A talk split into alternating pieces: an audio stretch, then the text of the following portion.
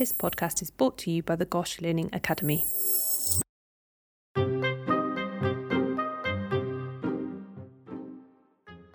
Hello, and welcome back to Gosh Pods, our podcast from the Gosh Learning Academy, where we highlight all the educational work that is happening across the GLA. This week, we have another episode from our series on clinical research skills for allied health professionals about the asset that is research and library services. If you enjoy this week's episode, you may also be interested in the online course Developing Clinical Research Skills Lessons Learned from AHP Staff in a Research Hospital, which is on GoshDen. If you want to find out more, you can head to www.den.gosh.nhs.uk and search the course catalogue for more information. We hope you enjoy this week's episode. My name is Heather Chesters, and I'm very pleased to be introducing this podcast in which we'll be talking to you about the Great Ormond Street Institute of Child Health Library and about the services, the resources, and the facilities that are available to you. Um, I've been based at the Great Ormond Street Institute of Child Health and have been providing support for research relating to children and paediatrics for a number of years now.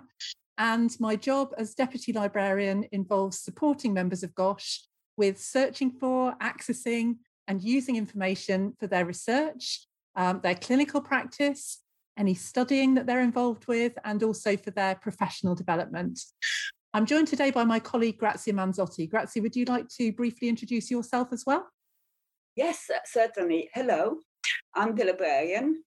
I'm responsible for managing the library and for making sure we are providing you with access to relevant, up to date, evidence based information and a well equipped, accessible physical library space to support you in your research and everyday work at Great Ormond Street.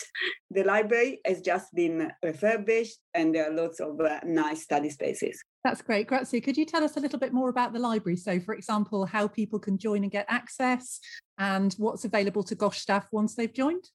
Yes, um, actually, joining is really easy and you can do it online now. You can find the link on our website, and you just need to make sure you have a scan of your GOSH ID card, some proof of, proof of your home address, and a passport style photo. Um, so that's easy. Once you have joined, you will be able to use all of our physical and remote services. So um, our physical library is on the second floor of the Great Ormond Street Institute of Child Health Building at 30 Guilford Street. And also, um, there is a walkway into the building from the basement of Great Ormond Street. We are always happy to give new GOSH member a quick tour of library and facilities. So please come to the desk, introduce yourselves to us when you join, if you would like us to take you around and give you a tour of the library.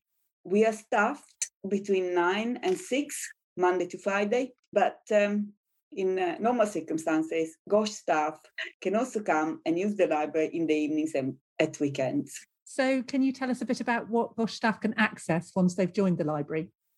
Yes, certainly. Uh, they can access lots and lots of information. So, if you need to access to journal articles, you can sign up for an NHS England Open Athens account to get remote access to journals and other resources. So with that, you can access all your resources from the hospital or from home.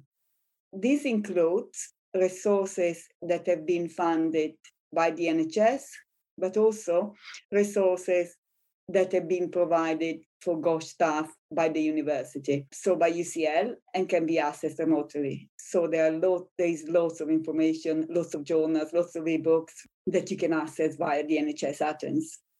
In addition to that, you can complete an online form to request journal articles or book chapters that UCL pays for that are not available remotely. And those will be sent to you directly by email. So, to clarify, if you got some articles you need that are only available via UCL, you can send us a request form and we will send them to you in a PDF form. We also got a growing collection of ebooks for GOSH staff and a physical collection of books as well relating to pediatrics, nursing, and allied health. We also have books on conducting research, on literature searching, critical appraisal, and many other areas. So it's not just pediatrics, nursing, and allied health. We have all these subjects. You're also welcome to suggest books uh, to add to our collections.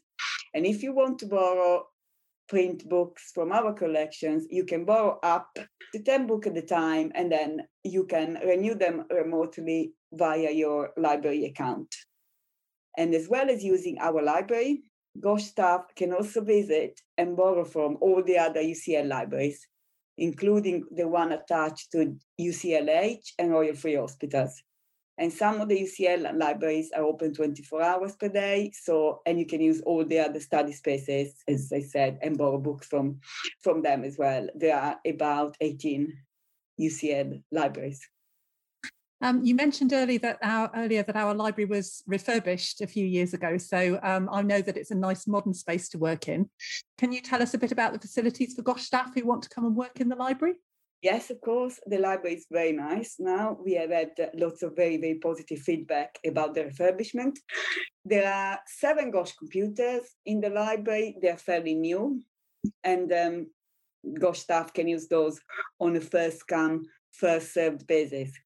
There are also five UCL computers that GOSH staff can use to directly access the journals, books, databases, and other e-researches sorry, I mean other e-resources that are paid for by UCL. We have 106 study spaces and also a bookable soundproofed study pod with AA facilities so if you wanted to have some meetings and um, you know some confidential meetings, you can book that.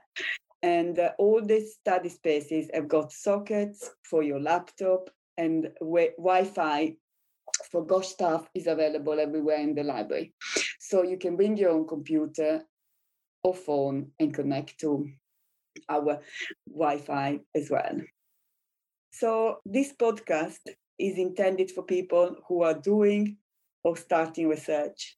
So I think it would be good if we could talk a little bit about research now. Heather, can you tell us how the library can support GOSH staff who are starting out in research? Um, well, an increasing number of GOSH staff have been expressing an interest in conducting literature reviews, either as standalone research or in order to contextualise practical research. And the library can provide support for all aspects of literature searching for reviews, um, as well as for other types of research that you might be involved with. So things like clinical guidelines or book chapters, for example. Okay, this sounds amazing. But um, so where would someone start if they wanted to conduct a review of the literature in a particular area? area? Um, well, the first step would normally be to clarify what you want to search for. So it can often help to develop a focused research question or maybe more than one question that you would like to try and answer. And if you're interested in finding out about the effectiveness of an intervention, for example, you can use the acronym PICO, P I C O, to help you to think about formulating your question. So the letters in that acronym stand for firstly, um, the P is for population, and you might want to think about which population you're interested in.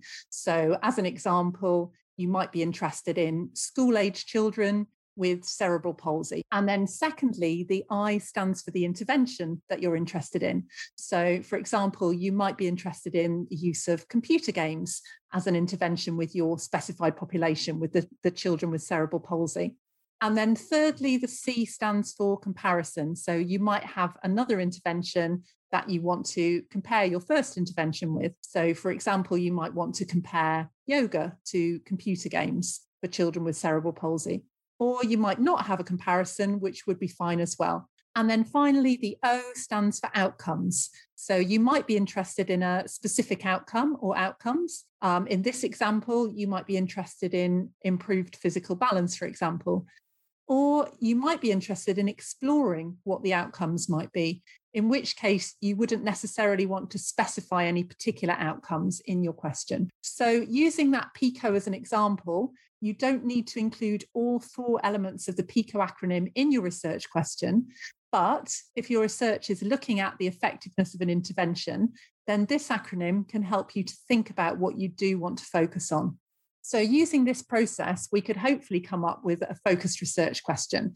And for this example, it might be something like Can the use of computer games by school age children with cerebral palsy help to improve physical balance? So, breaking down your topic in this way and thinking about the different concepts that make up the topic can also help you to start to create a search strategy to try and find the literature that's available to answer your question. So I've talked about PICO. There are other acronyms or frameworks that can help you with formulating appropriate questions for different types of research.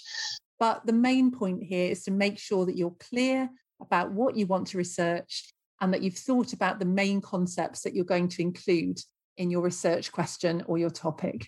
So if you're writing a review, a good place to start would be would be to make sure that you have a focus question or topic.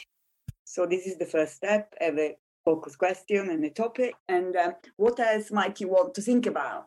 Well, if you're thinking about re- writing a review, you might want to think about which type of review would be appropriate for your research question or topic. So, if you're wanting to try to find the answer to a specific question by using research evidence, then a systematic review or maybe a smaller scale literature review using a systematic approach might be appropriate. If you're more interested in getting an overview of a subject area or mapping the available ev- evidence on a particular topic, then something like a scoping review might be more appropriate. Um, the library does run live introductory sessions that provide an overview of the systematic review process. And then you can also use journal articles and books to find out more information about systematic reviews, scoping reviews, and the other types of review that are available that might be appropriate for your research.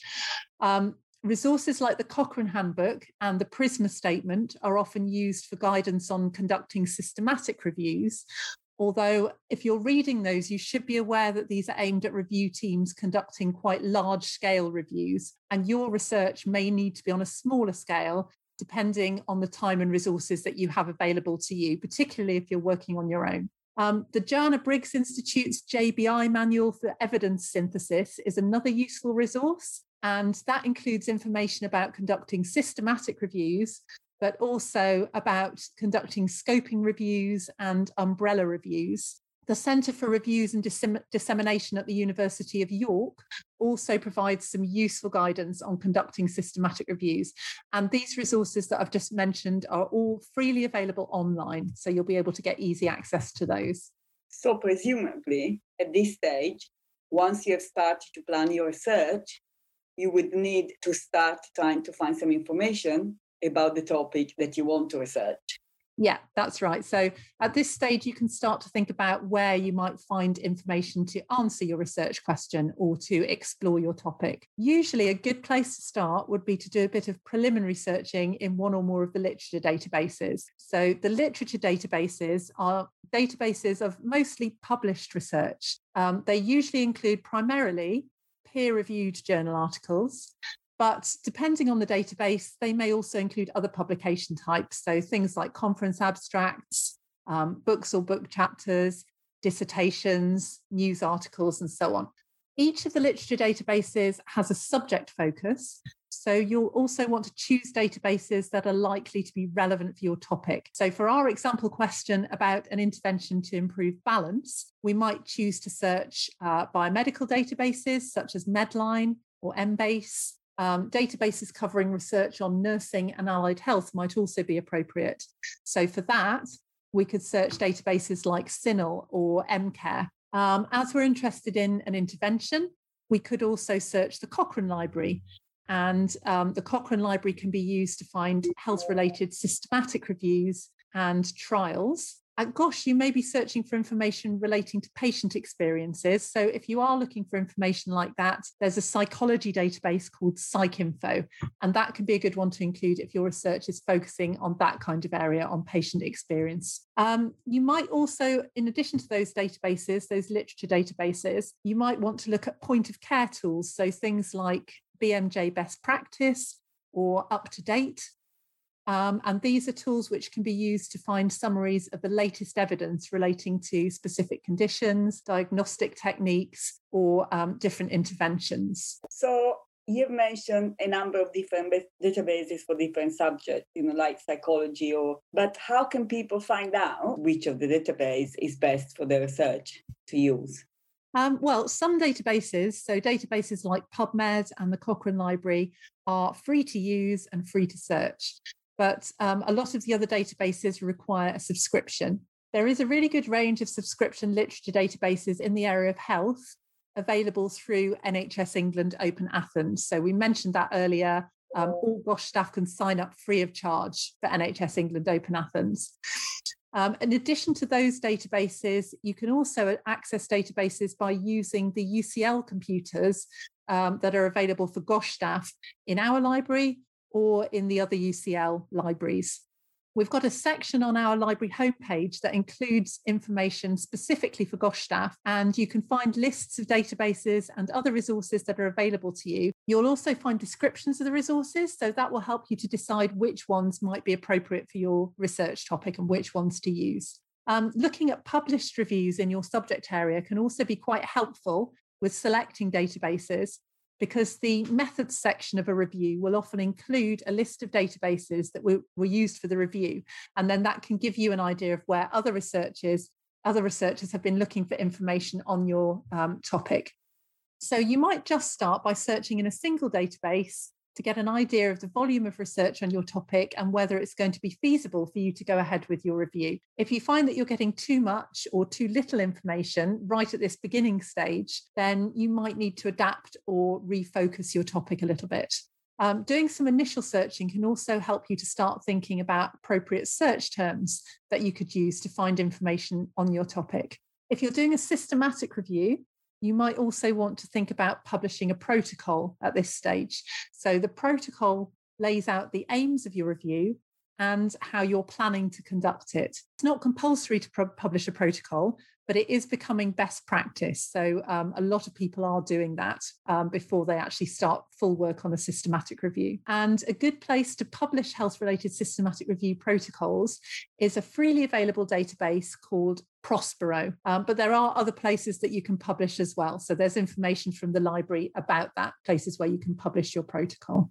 I know that there is a lot of support available from the library to help with conducting literature searches and systematic review. And that is an area that you're actu- actively involved in supporting. Can you give us an idea of what kind of support um, are, supports are available through the library? Uh, yeah, so the library provides live training sessions in this area of literature searching, systematic review support. Um, there's a one hour online session specifically for GOSH staff that we run once a month. And that provides an introduction to the library and to literature searching. And then we also run face to face training sessions on literature searching. Um, there's a program of live scheduled sessions, both online and face to face, that are open to anybody associated with UCL, so including staff from affiliated NHS trusts. And um, the literature databases are all slightly different to search because they've all got different interfaces. So these sessions include demonstrations of the different databases, and then practical sessions on how to search specific literature databases. Um, we can also run sessions for individual GOSH departments, so do please get in touch with us if you'd like to arrange something like this for your group of staff. If you'd like some one to one support, um, you can also contact the library, or you're welcome to get in touch with me directly, and I'll be happy to meet you and talk to you about your research project.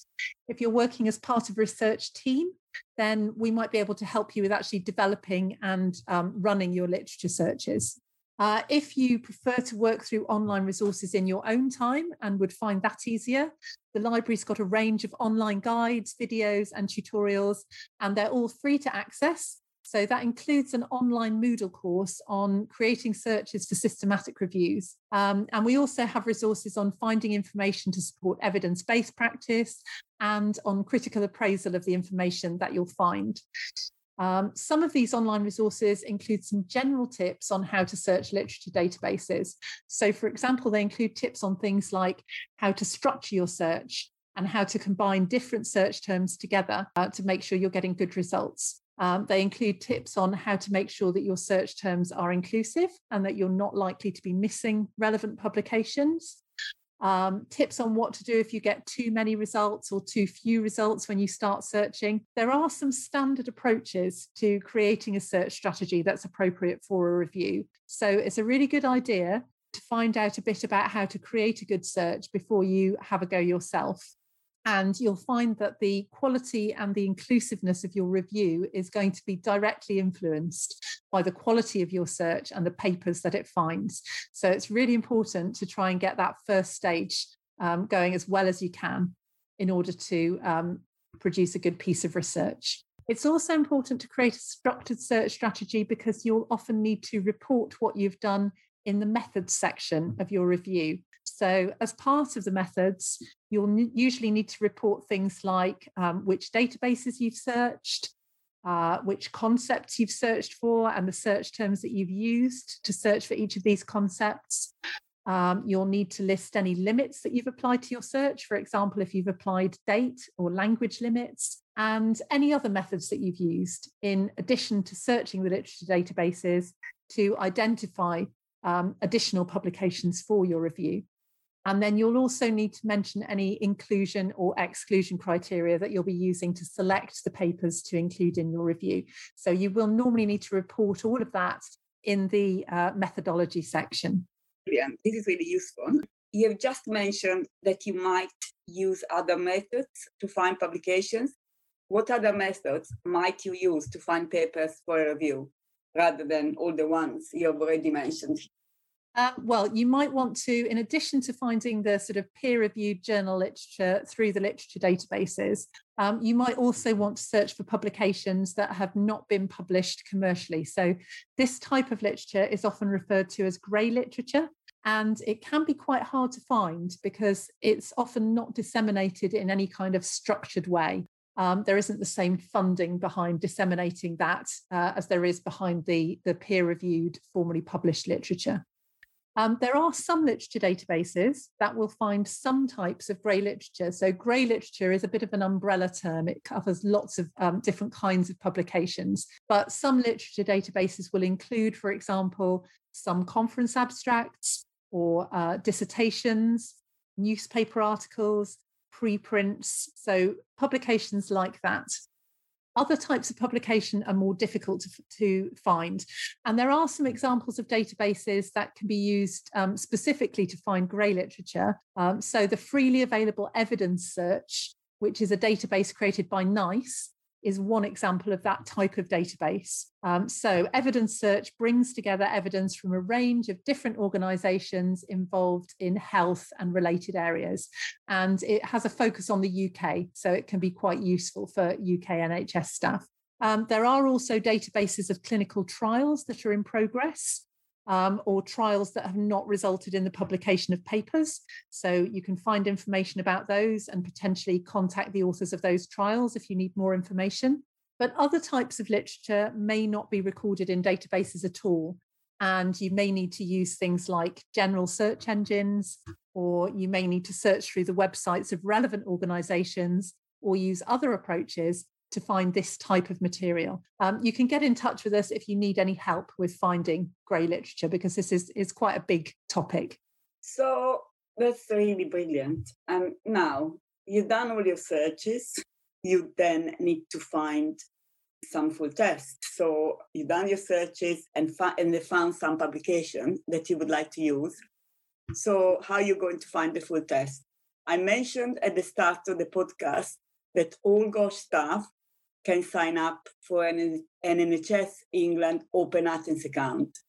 So you can sign up for that. And I also mentioned that GOSH staff can complete an online form if they would like journal articles or book chapters that UCL pays for. And we can send those directly to the email address.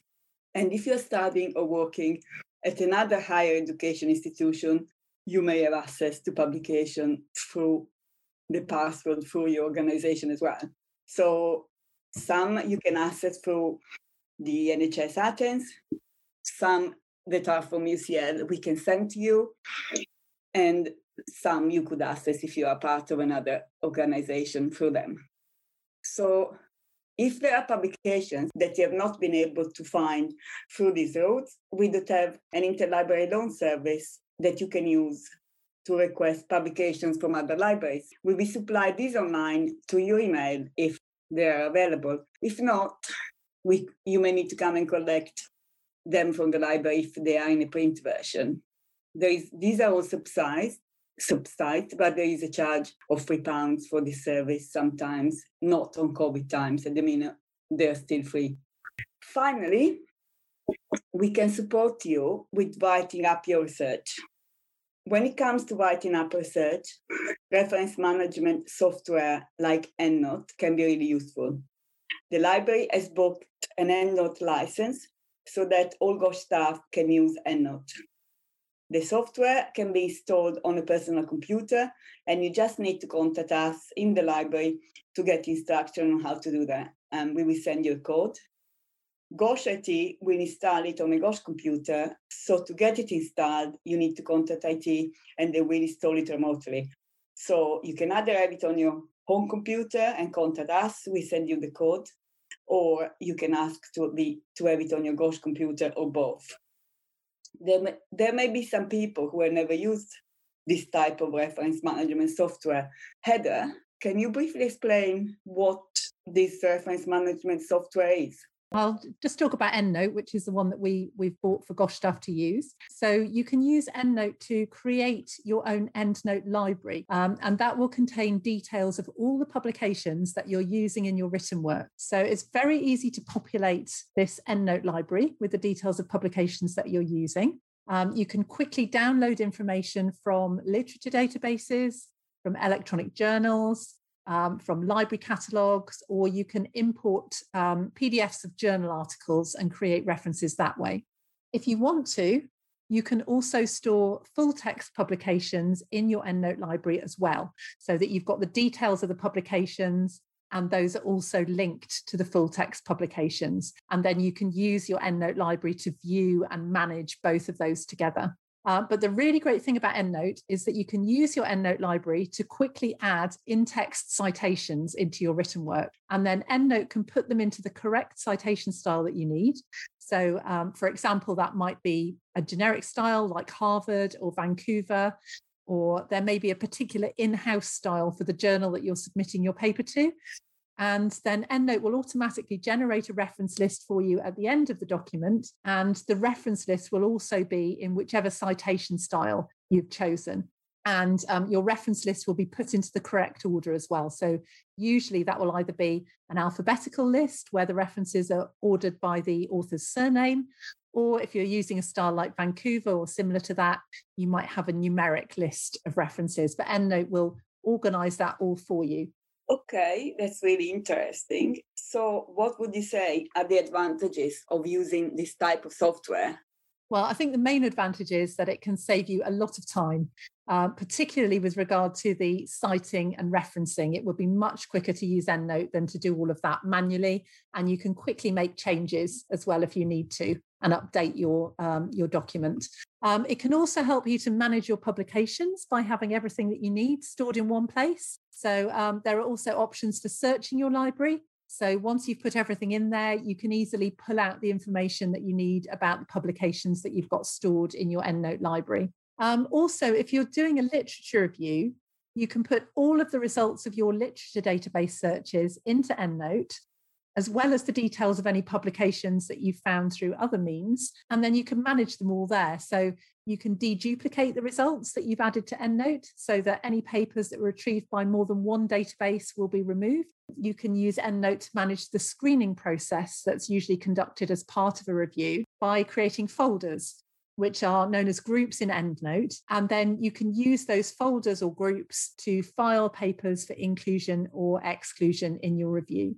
Um, you can also share your EndNote library, all the references that it contains with your colleague. So that can be really useful if you're working on research as part of a team. So it can be useful for managing parts of the process of doing a review, as well as being really useful and time saving for um, citing and referencing in your written work. Brilliant. So, how can people find out more about how to use EndNote? Um, well, we've got a very comprehensive online guide on the library website that people can either work through or dip into.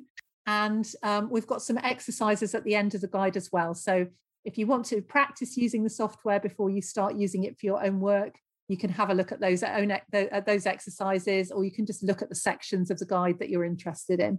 Um, we also run regular live training sessions on using EndNote, um, both online and face-to-face sessions, and that includes a one-hour online demonstration specifically for GOSH staff, which we run once per month.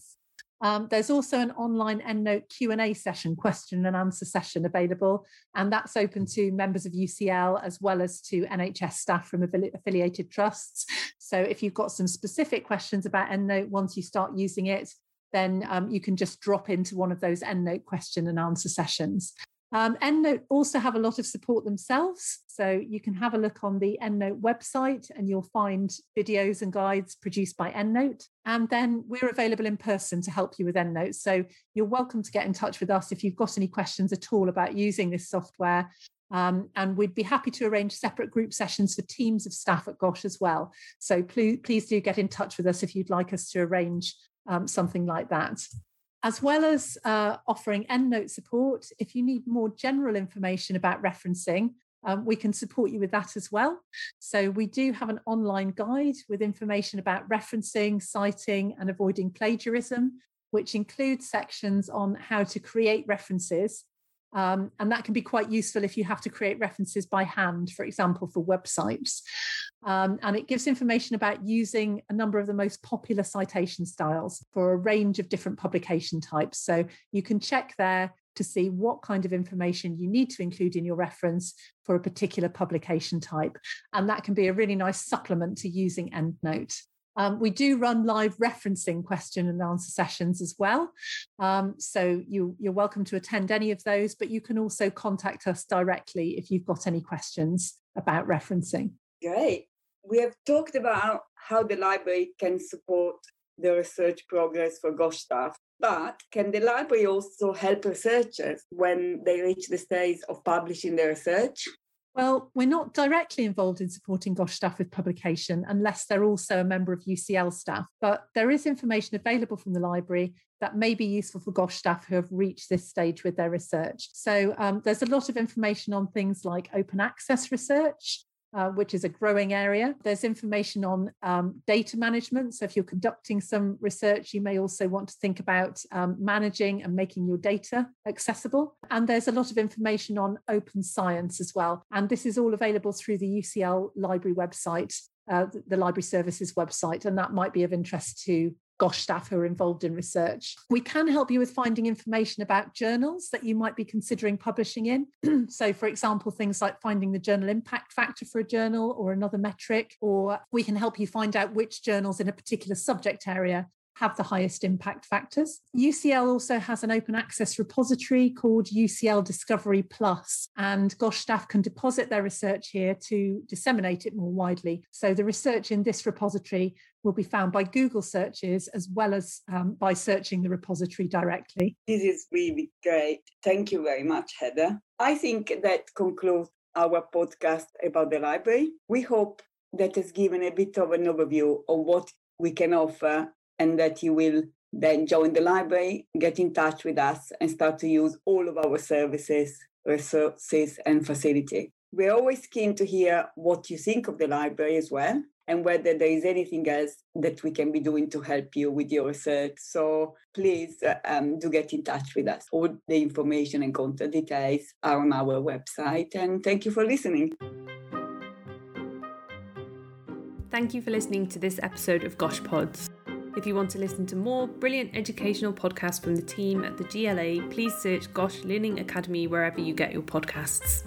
You can find out more about the work of the GLA by heading to the Gosh website at www.gosh.nhs.uk and searching Learning Academy. We're also on social media. You'll find the links to our Twitter, Instagram, and LinkedIn in the episode description. We hope you enjoyed this episode and you join us again soon for another instalment of Gosh Pods.